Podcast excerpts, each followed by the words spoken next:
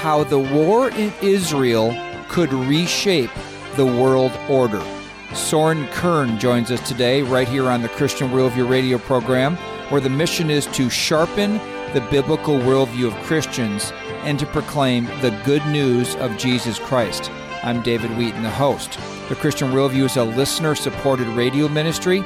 You can connect with us by visiting our website, thechristianworldview.org, calling toll free 1 646 2233, or by writing to Box 401, Excelsior, Minnesota 55331. In what Prime Minister Benjamin Netanyahu and others are calling Israel's 9 11, Hamas, a militant Islamist group based in Gaza, which is a small but densely populated Palestinian territory in southwest Israel, launched a deadly attack this past Saturday, which has killed more than 1,200 Israelis. Israel immediately declared war, clearing invading Israeli towns of Hamas and then bombarding Gaza. Now, Israel Defense Forces are staging massive numbers of troops for a potential ground invasion of Gaza, which would present a very difficult urban battle that would include clearing hundreds of miles of underground tunnels. The potential for escalation is high, as Israel is surrounded by those who seek her destruction and eagerly await any opportunity to do so. For example, Hezbollah, another radical Islamist group based to the north of Israel and supported by Iran, is just waiting to jump in. Soren Kern, Christian geopolitical analyst and writing fellow for Middle East Forum, is an expert on Islam. He joins us today to explain many of the issues surrounding this war and how it sets the stage for the fulfillment of biblical prophecy. Soren, thank you for coming on the program all the way from over in Europe. I want to start out by reading just a short news report from the American Jewish Committee website, uh, where they say at 6:30 a.m. on Saturday, October 7th, Hamas, the Iran-backed terror group controlling Gaza, launched an unprovoked and vicious surprise attack on Israel using rockets, paragliders, boats, motorcycles, and other vehicles, and whatever means they could. Terrorists infiltrated Israel with one goal to murder and kidnap Israelis. One more paragraph. Over 1,200 Israelis have been killed, and many of them, according to reports, have been just brutal murder of non combatants, execution style, purportedly beheading of children, even uh, celebration of these murders taking place in Gaza. Over 130 hostages have been taken. This number could be changing, by the way. And more than 4,500 rockets have been fired at Israeli towns and cities. Soren, this has been news all over the world. What were the factors that led to this attack by Hamas, a militant organization based in Gaza, a small little territory in Israel, who, by the way, are Sunni, not Shia, but they're Iranian funded. Iranians are Shia Muslim. Why is this particular attack that's now being called a war? Why is it more significant than previous attacks that have been taking place, you know, month after month, year after year? Well, sure. Thank you for having me on your program. I think that what makes this different now is that um, Israel has been attacked in a way that has not occurred since the creation of the state of Israel, especially going after uh, non combatants, as you say. I think basically there are a lot of things that led up to this.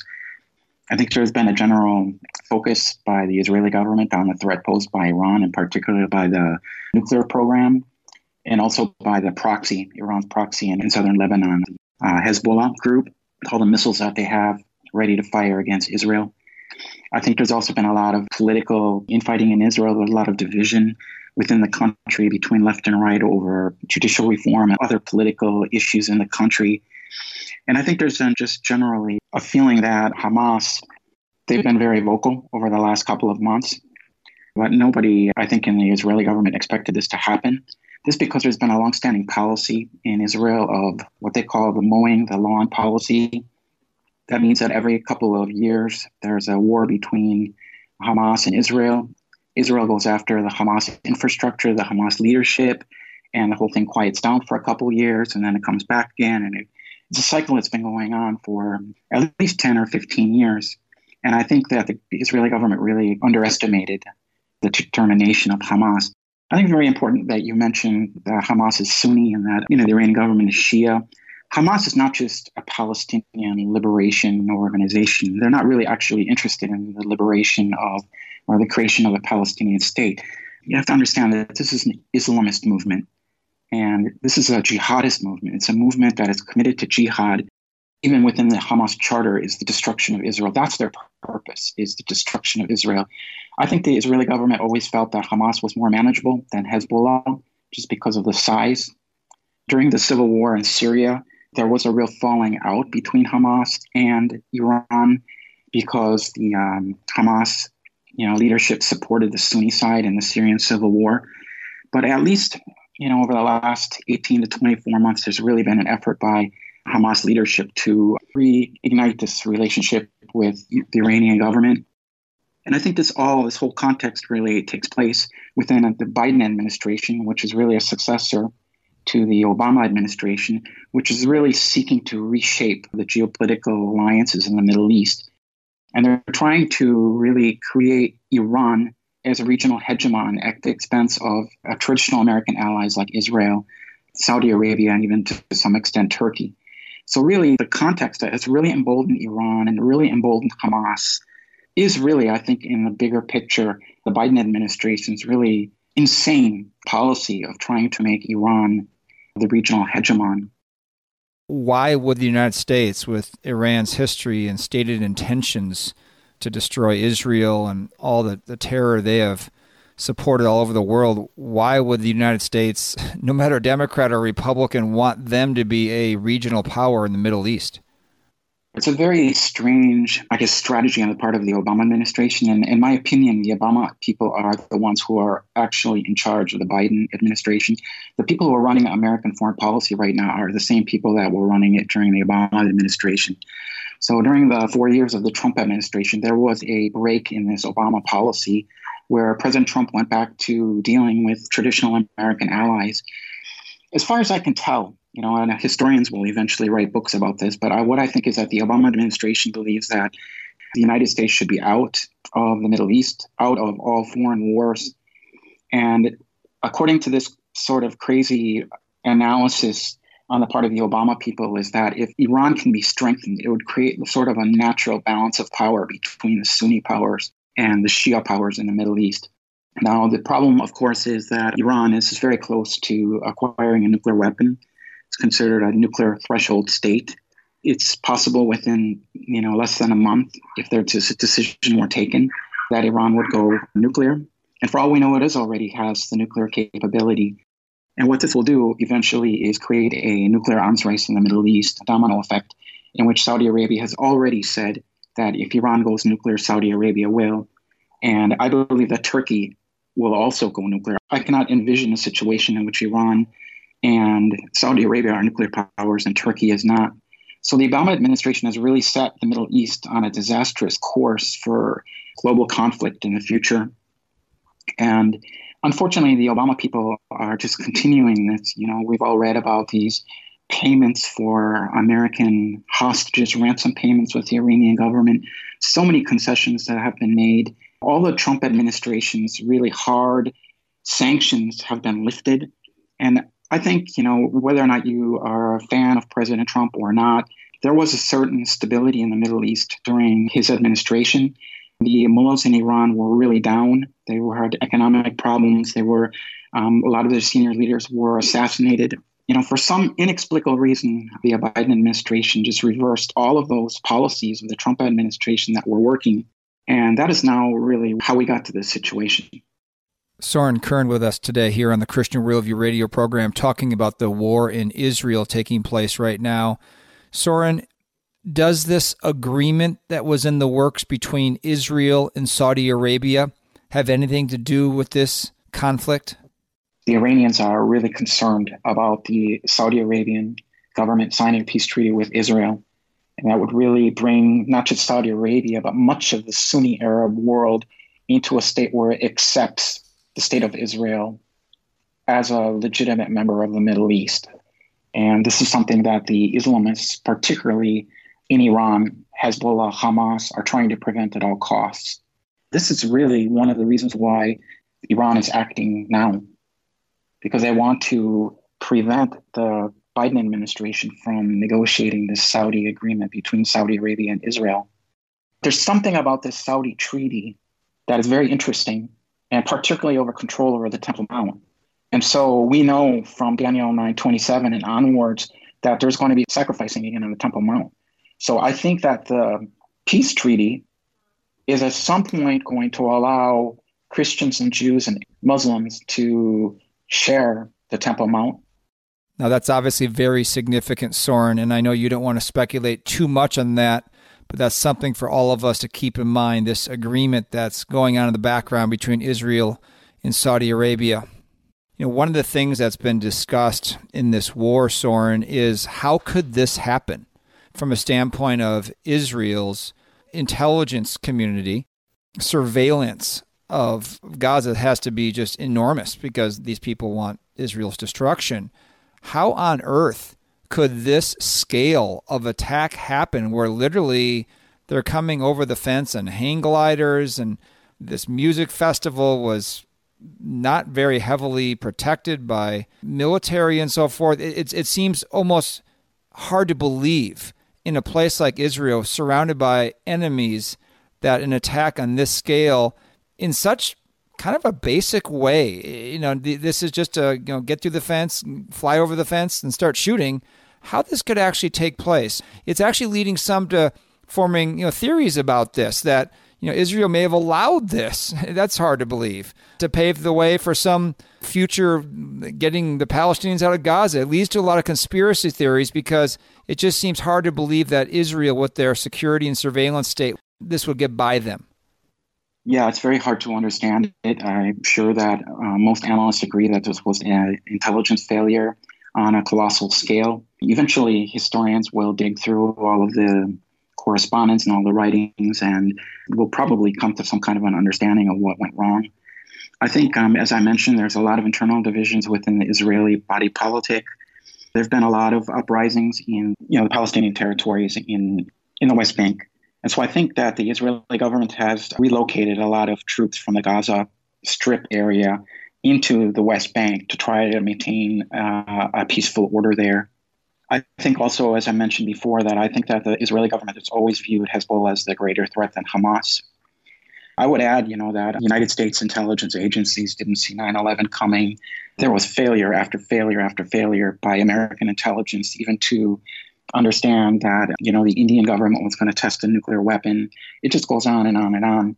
So, you know, intelligence agencies are not infallible. They have limited resources, and I guess, you know, a lot of political decisions were probably made within the Israeli government to take a focus on the Palestinian issue on the West Bank and the northern Israel.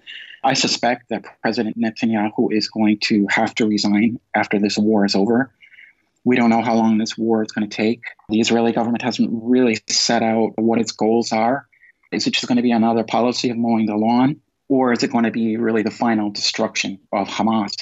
And I believe that that's really what needs to happen. The Israeli government is going with aerial bombardments right now to take out as many of the um, weapons storage sites, Hamas, you know, their information sites, their command and control sites. But eventually, uh, if Israel wants to root out Hamas, uh, it's going to have to do a land invasion. They're going to have to essentially send the Israeli troops and essentially reoccupy the Gaza Strip. And I think this is something that is going to take months, uh, many months, three, four, five months. This is really guerrilla warfare. This is something that is going to lead to great bloodshed, not just on the part of the Palestinians, but also on the part of Israeli troops. There is going to be a political reckoning for this intelligence failure. But I think right now there's a unity government that's been formed. I think there's an understanding that all of the internal political bickering needs to be put on the side because this really is an existential problem for Israel. And as you mentioned, really at, at the beginning of this, what makes this conflict different is the ability that this can turn into a multi front war. We now have the possibility that the uh, Hezbollah will attack in northern Israel, that Iran will get involved, and we even have you know the possibility of Turkey and Russia getting involved. There have been comments to that. So really, what we have here is a completely new scenario, which is really global in context. this makes this really a different situation. Much more coming up with geopolitical analyst Soren Kern about the war in Israel. You are listening to the Christian Worldview radio program. I'm David Wheaton. When Jesus is laying out the Holy Spirit's job description in John 16, and he says it's to your advantage that I go, think about that for just a second. Jesus, the Christ, tells his disciples, it's actually advantageous mm. that I go. And they're thinking, what? We don't want you to go. Who could be better for us? What does he then explain? That was Pastor Costi Hinn, who was raised in and then saved from the distortions of the Holy Spirit that are so prevalent today. Costi's new book, Knowing the Spirit Who He Is, What He Does, and How He Can Transform Your Christian Life, graciously clarifies truth from error and is available for a donation of any amount to the Christian Worldview. To order this 261 page softcover book that retails for $19.99, go to thechristianworldview.org or call toll free 1 646 2233 or write to Box 401, Excelsior, Minnesota 55331. Scripture commands that children are to be brought up in the discipline and instruction of the Lord. Offering biblically sound resources for children is one of our top ministry priorities. At our store at thechristianworldview.org, you will find carefully selected children's Bibles and books, along with video and audio resources. Check out the Bible infographics for kids' books, Little Pilgrim's Progress, and the popular Adam Raccoon set. Theo is a 15 episode video series addressing key doctrines of the faith that is a must see for children and adults.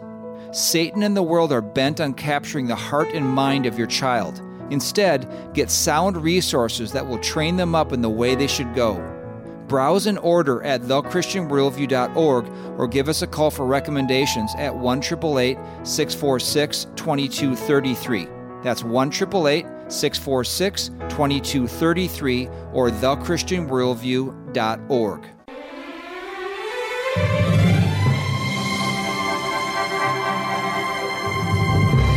Welcome back to the Christian Worldview. I'm David Wheaton. Be sure to visit our website, thechristianworldview.org, where you can subscribe to our free weekly email and annual print letter, order resources for adults and children, and support the ministry. Soren Kern, geopolitical analyst and writing fellow for Middle East Forum, is our guest today as we discuss this new war in Israel.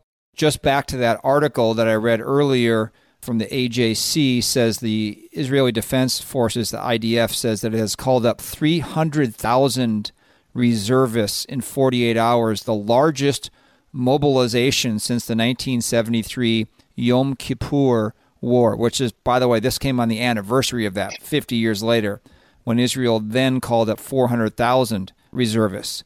So th- this is a, a scale that hasn't been seen for 50 years they are amassing on the border of Gaza. And you have to remember, Gaza is not a big area, something like 20 miles long by not very wide.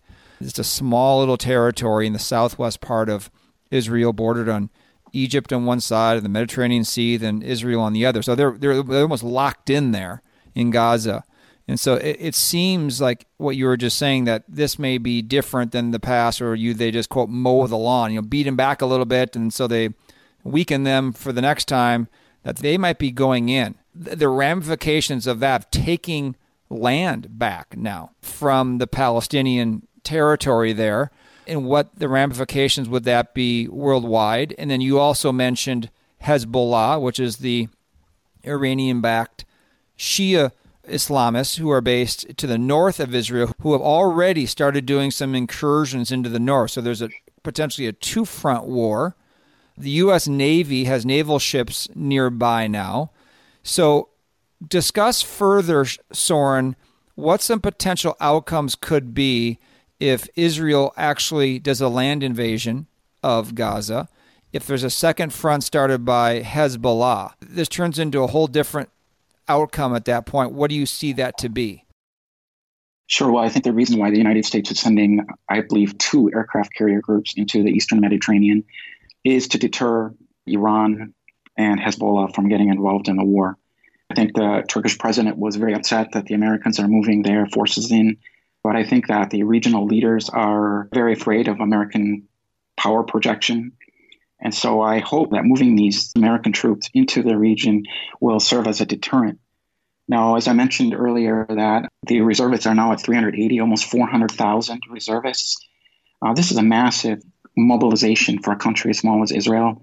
So, as I mentioned, you know, the the only way that Israel is going to defeat Hamas permanently is to do a land invasion, a ground invasion, and really take control over that, root out every single last Hamas person and then somehow create, I guess, an alternative Palestinian government that is more, I guess, political and less Islamist.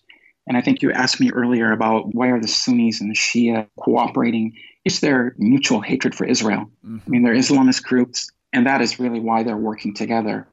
They have completely different theologies, different eschatologies, different objectives, political and other but their unified mutual objective is really the elimination of, of the state of Israel and to a much larger extent the Jewish people. So I think the big problem right now is that if Israel goes in and you know there's a land invasion, it's going to be extremely bloody. There's going to be obviously a world public opinion turning against Israel, as it's always been in the past sort of wars in Gaza. And so Israel has a very small window of opportunity here to really achieve its military objectives. And I think if there are a lot of Palestinian dead, it's going to be very difficult for countries like um, Iran, Hezbollah, not to get involved in this conflict. So we really, as I mentioned, are seeing uh, the possibility of a you know regional conflagration, and we're really talking about, in many ways, um, the survival of the state of Israel. Of course, we know that God brought these people back into the land. We know the, the prophecies in Ezekiel 35, 36, and also 37, 38, 39, the dry bones, the Lord bringing all of the Jews back into the land. 1948, they became independent. And the Lord has really protected these people from unbelievable threats over the last 75, 80 years.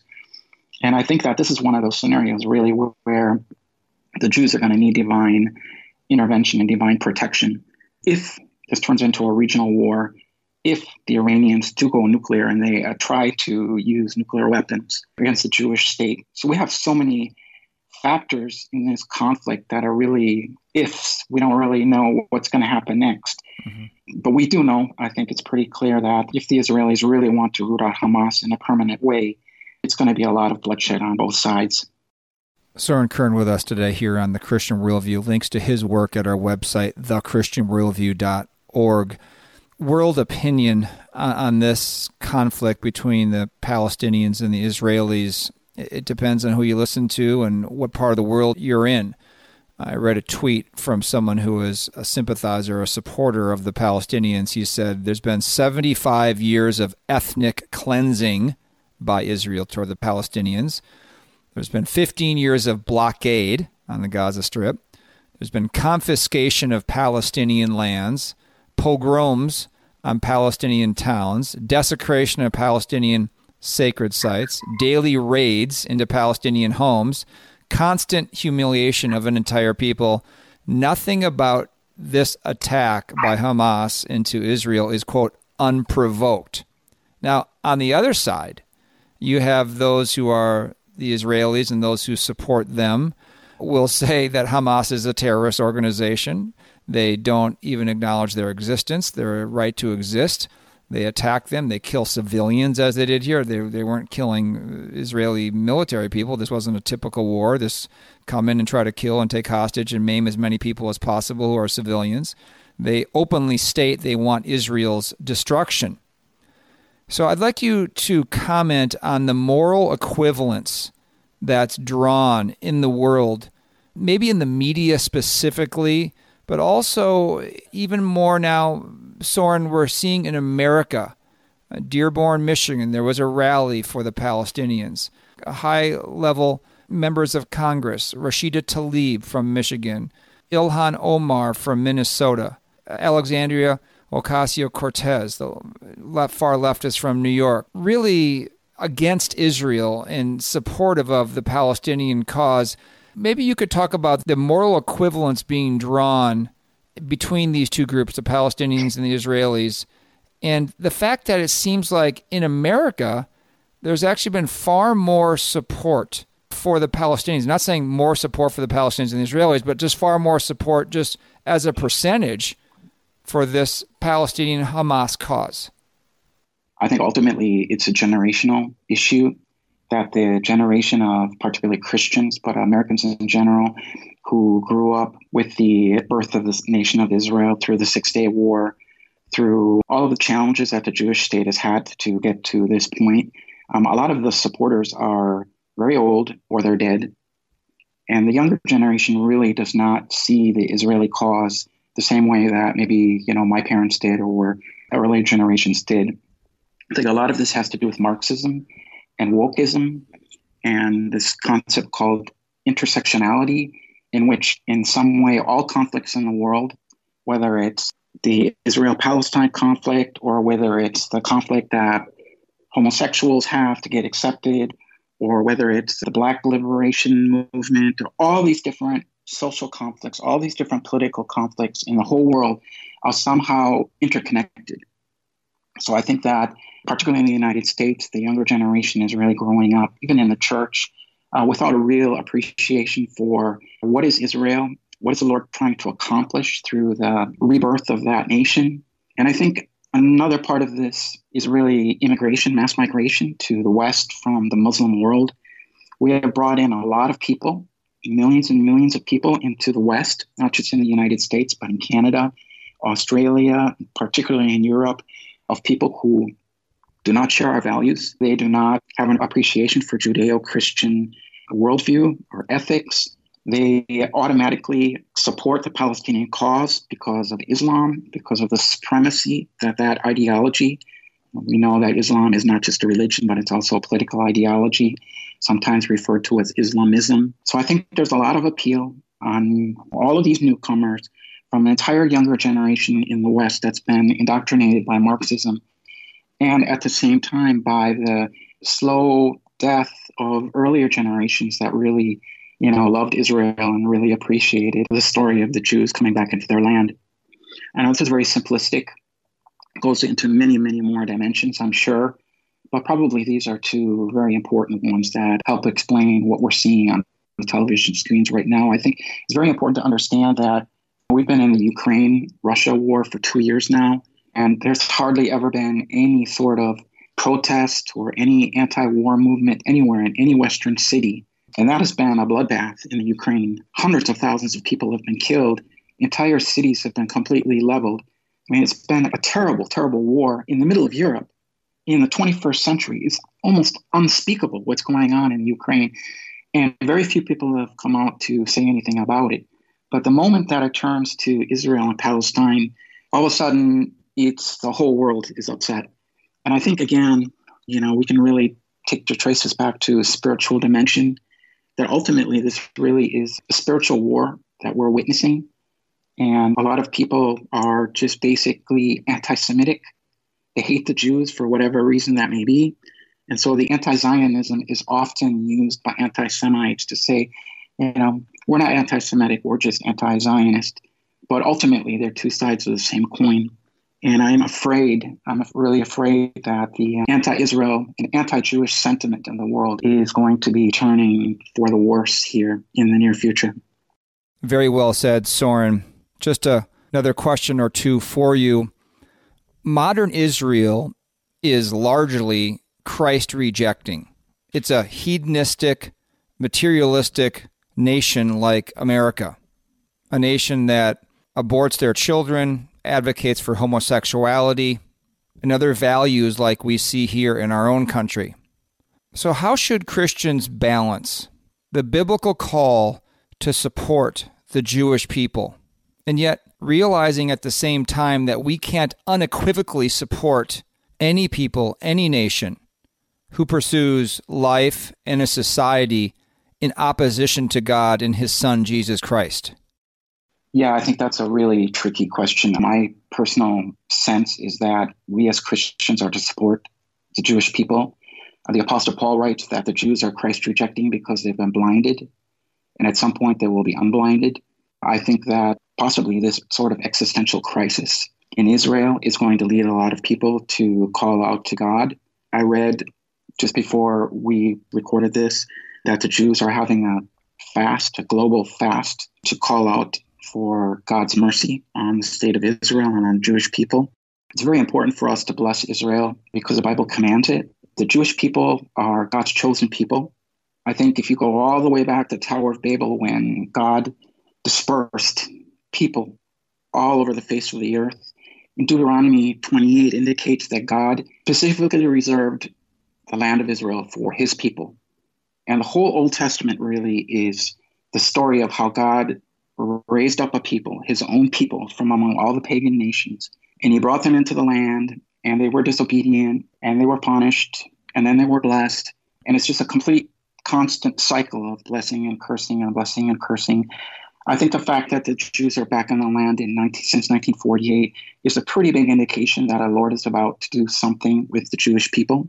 And I'm not saying that the Israeli government is perfect. Well, certainly um, no government is perfect.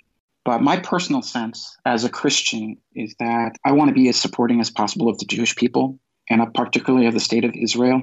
I think the Israeli government has a unbelievable challenge.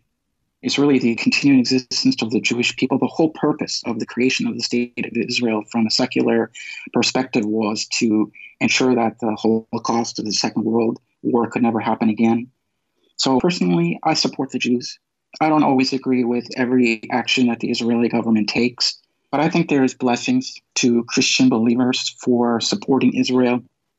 I think within the Christian community, one of the problems really is reformed theology. They say that their theology is reformed, but their eschatology is really the exact same eschatology of the Roman Catholic Church.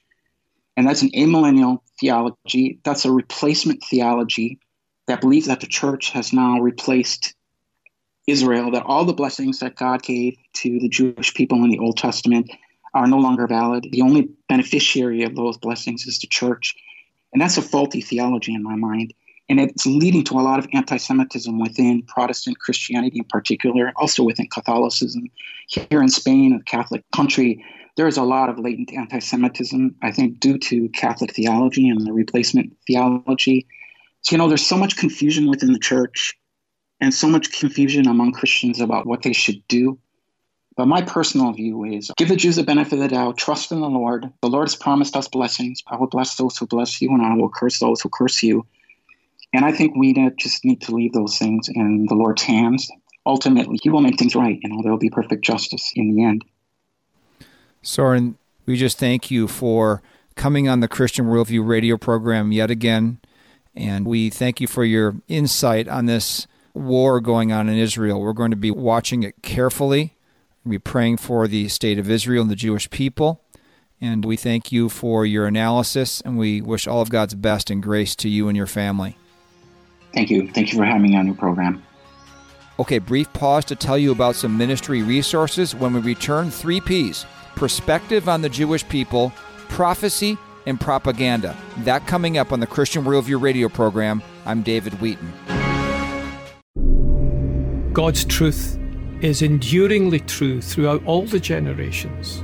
It transcends culture. The church is always going to be an embattled people. If it's swimming with the tide, it's not being the church of Jesus Christ. Look to the past, learn from the past, because the whole world lies in the power of the evil one. That was from the just released documentary, The Essential Church, which chronicles how three churches followed God's command to gather during the pandemic rather than comply with arbitrary government mandates. Normal retail is $12.99 plus shipping for this two hour film. For a limited time, you can order the DVD for a donation of any amount to the Christian Worldview. Order at thechristianworldview.org or call toll free 1 646 2233 or write to Box 401, Excelsior, Minnesota 55331. When Jesus is laying out the Holy Spirit's job description in John 16, and he says it's to your advantage that I go, think about that for just a second. Jesus, the Christ, tells his disciples it's actually advantageous mm. that I go. And they're thinking, what? We don't want you to go. Who could be better for us? What does he then explain? That was Pastor Costi Hinn, who was raised in and then saved from the distortions of the Holy Spirit that are so prevalent today. Costi's new book, Knowing the Spirit Who He Is, What He Does, and How He Can Transform Your Christian Life, graciously clarifies truth from error and is available for a donation of any amount to the Christian Worldview. To order this 261 page softcover book that retails for $19.99, go to thechristianworldview.org or call toll free 1 646 2233 or write to Box 401, Excelsior, Minnesota 55331.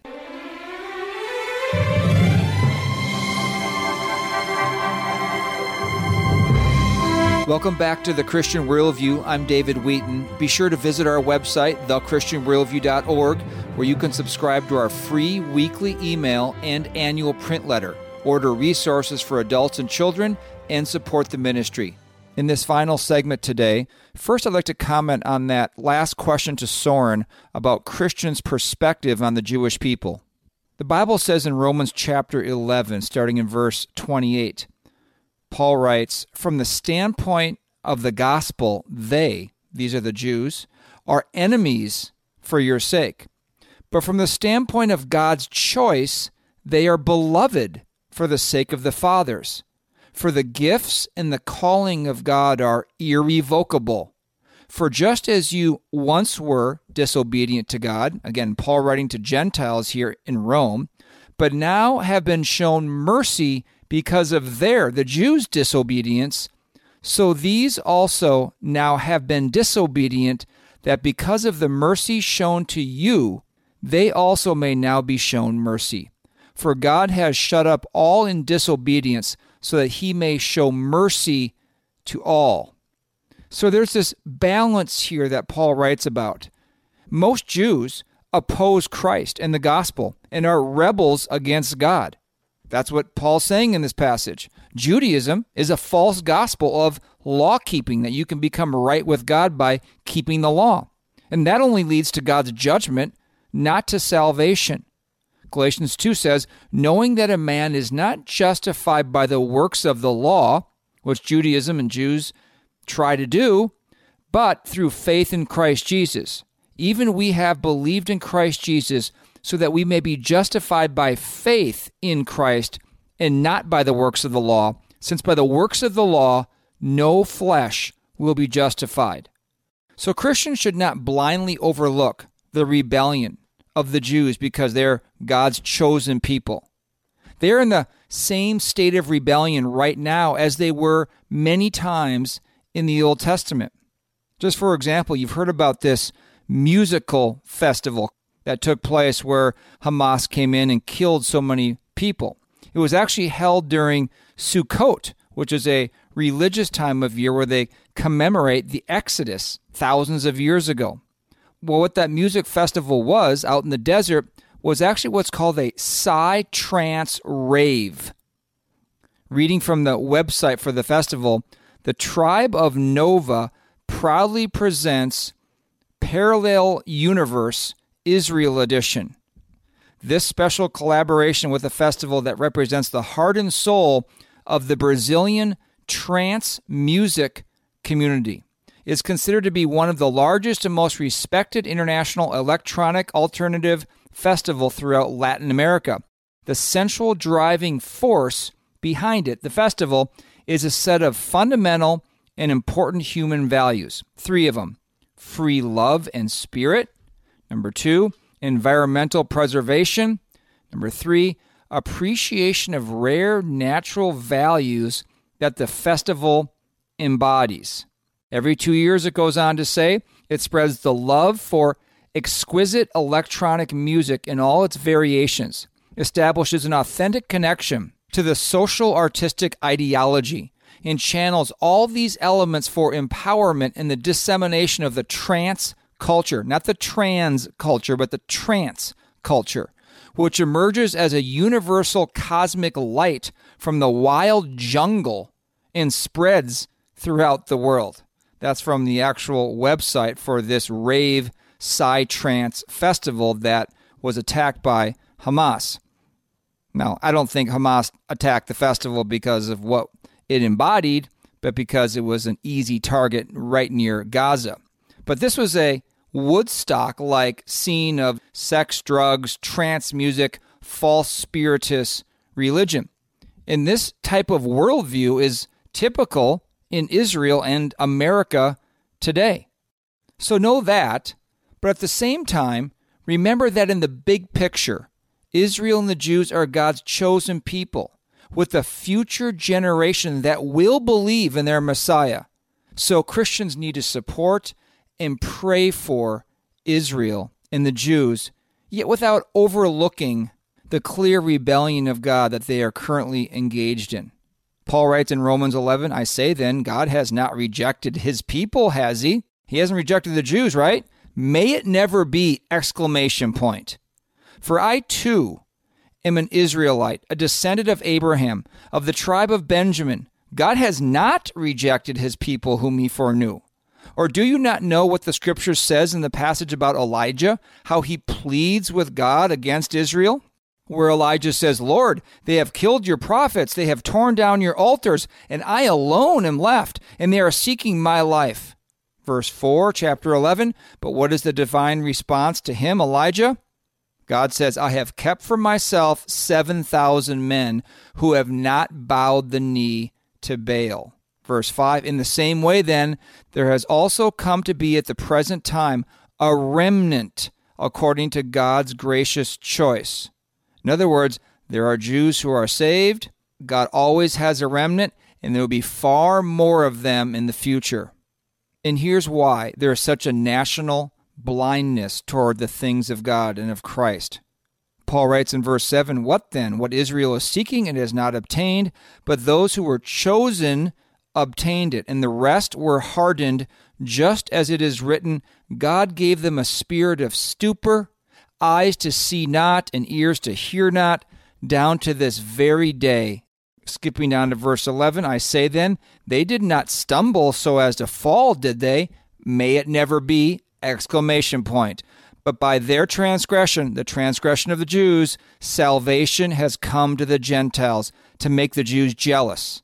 Now, if their transgression is riches for the world and their failure is riches for the Gentiles, how much more will their fulfillment be? That from Romans chapter 11. In other words, the church age, which we're in right now, has been a time of salvation for the Gentiles. Now, of course, a small minority of Jews have been saved during this time, but large scale salvation for the Jews is yet future. And so for Christians, the perspective is we support their struggle for survival as a people and as a nation, and yet without overlooking or somehow rationalizing the rebellion against God that they are currently engaged in as a people. The second point to discuss here is the issue of prophecy. And in Matthew chapter 24, Christ gives a very detailed description of future events to his disciples starts out in verse 3 with a key question the disciples asked. As he, Christ, was sitting on the Mount of Olives, the disciples came to him privately, saying, Tell us, when will these things happen, and what will be the sign of your coming and of the end of the age? Good question. Verse 4, Christ starts to lay out the answer. He talks about the precursor to his return. And Jesus answered and said to them, See to it that no one misleads you. For many will come in my name, saying, I am the Christ, and will mislead many. You will be hearing of wars and rumors of wars. That's exactly what's taking place right now. See that you are not frightened, for those things must take place, but that is not yet the end. But all these things are merely the beginnings of birth pangs. That's where we are right now birth pangs.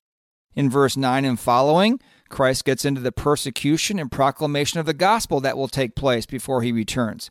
Then they will deliver you to tribulation and will kill you, and you will be hated by all nations because of my name. At that time, many will fall away and will betray one another and hate one another. Many false prophets will arise and will mislead many. Because lawlessness is increased, most people's love will grow cold. Then he says this the one who endures to the end, he will be saved. This gospel of the kingdom shall be preached in the whole world as a testimony to all the nations, and then the end will come. There's the proclamation of the gospel. Now, in verse 15, the perilous times we see in the tribulation before Christ's literal return to earth. Therefore, when you see the abomination of desolation, which was spoken of through Daniel the prophet, standing in the holy place, let the reader understand. Then those who are in Judea must flee to the mountains. This is in the tribulation period when the Antichrist arises. He turns on Israel. He goes into the temple, which has been rebuilt, and he demands worship of himself. And then it says in verse 21 there will be a great tribulation. This starts the, the, the really terrible part of this tribulational period, such as not occurred since the beginning of the world until now, nor ever will, unless those days had been cut short, no life would have been saved. But for the sake of the elect, those days will be cut short.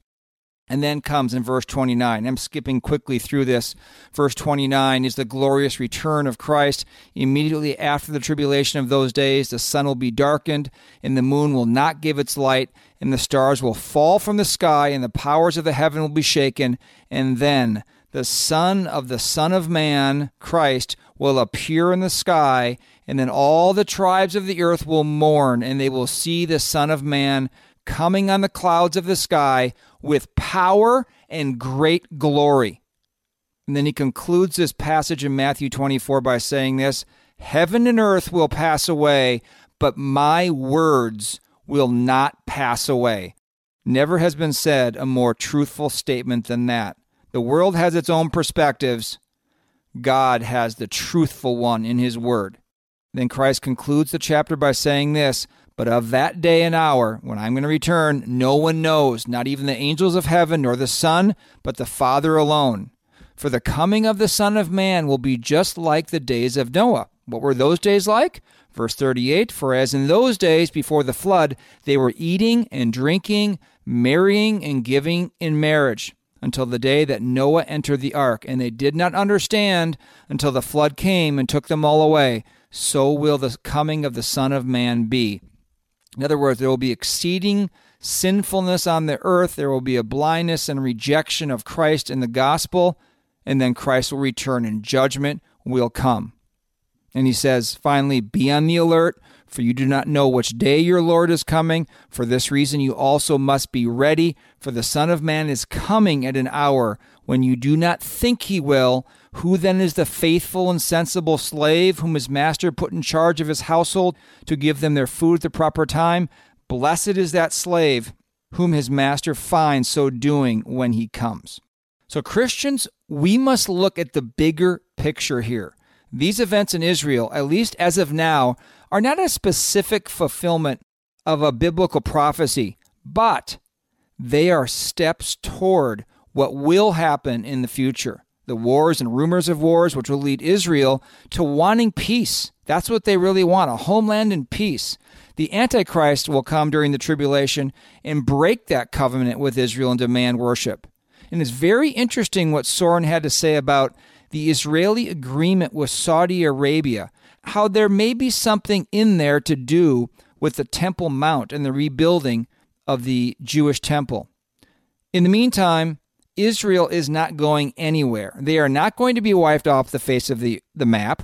God will protect them, even in the midst of their rebellion, just as God protected them in the midst of their rebellion in the Old Testament.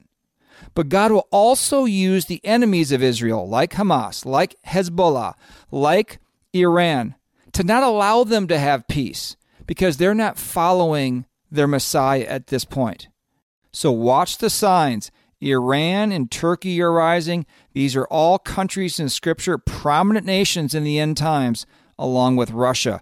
The stage is being set for the end of days. And finally, just briefly, the last thing to comment on is this irreconcilable conflict and propaganda war that's taking place. This conflict between Israel and the Islamists, it's never going to be resolved. It goes back centuries, millennia. It's like a quote genetic hatred of Islamists toward the Jews because Satan hates the Jews and he inspires hate against him. And no matter how Israel responds, how carefully they respond, those who hate Israel will always consider her to be the aggressor and the oppressor in the region. Listen to what Paul writes in Galatians chapter 4 For it is written that Abraham had two sons, one by the bondwoman, Hagar, and one by the free woman, Sarah. But the son of the bondwoman, Ishmael, was born according to the flesh, and the son of the free woman, Isaac, through the promise. This is allegorically speaking, for these women are two covenants, one proceeding from Mount Sinai, Ishmael, bearing children who are to be slaves. She is Hagar. And he writes here to Jews, and you, brethren, like Isaac, the son of the free woman Sarah, are children of promise. And listen to this verse, verse 29, Galatians 4. But as at that time he who was born according to the flesh, Ishmael, persecuted him who was born according to the Spirit, Isaac, so it is now also. There's two applications here. The legalists, those who try to follow the law, always hate those who follow the true gospel of grace. But the second one is this the descendants of Ishmael, the Arabic peoples, of which Islam is a major part of, have always hated Isaac and his descendants, the Jews. This is not changing. And so there's a propaganda war taking place. And one thing that's been surprising is the degree of support for the Palestinians after this brutal murder of Israeli citizens. Anti Semitism has exploded. The circular process goes like this the Islamists will brutalize the Jews in some way, kill them indiscriminately. Then the Jews will respond forcefully for their survival. And then the Islamists will spread images of their dead children that they've been using as human shields. And then world opinion turns against Israel. And then Israel backs off because they want peace and to be accepted by the world. And then the Islamists rebuild and attack again. It's a circular process. So don't be swayed by the moral equivalence game that's played out in the media, where Israel is just as culpable, actually more culpable. They're an apartheid state, they're the oppressors here. No, Israel is comparatively far more humane of a people and a society. These Islamists are barbarians. They have no standards for human life or warfare. Neither side is going to give any room to the other's claim on the land. The reality is, most all borders in the world are determined by forcible conflict. There is no hope for reconciliation between these two sides, but individually, there is great hope for reconciliation with God when we obey Christ's command to repent of our sin and believe in the good news about who Jesus Christ is and what he did for us on the cross. If you'd like to find out more, give us a call or go to our website, thechristianworldview.org, and click on the page, What Must I Do to Be Saved? Thank you for joining us today on the Christian Worldview. Until next time, think biblically, live accordingly, and stand firm. The mission of the Christian worldview is to sharpen the biblical worldview of Christians and to proclaim the good news of Jesus Christ. We hope today's broadcast encouraged you toward that end. To hear a replay of today's program, order a transcript, or find out what must I do to be saved, go to thechristianworldview.org or call toll free 1 646 2233. The Christian Worldview is a listener supported nonprofit radio ministry furnished by the Overcomer Foundation. To make a donation, become a Christian Worldview partner, order resources, subscribe to our free newsletter, or contact us, visit thechristianworldview.org, call 1 646 2233, or write to Box 401, Excelsior, Minnesota 55331. That's Box 401, Excelsior, Minnesota 55331. Thanks for listening to the Christian Worldview.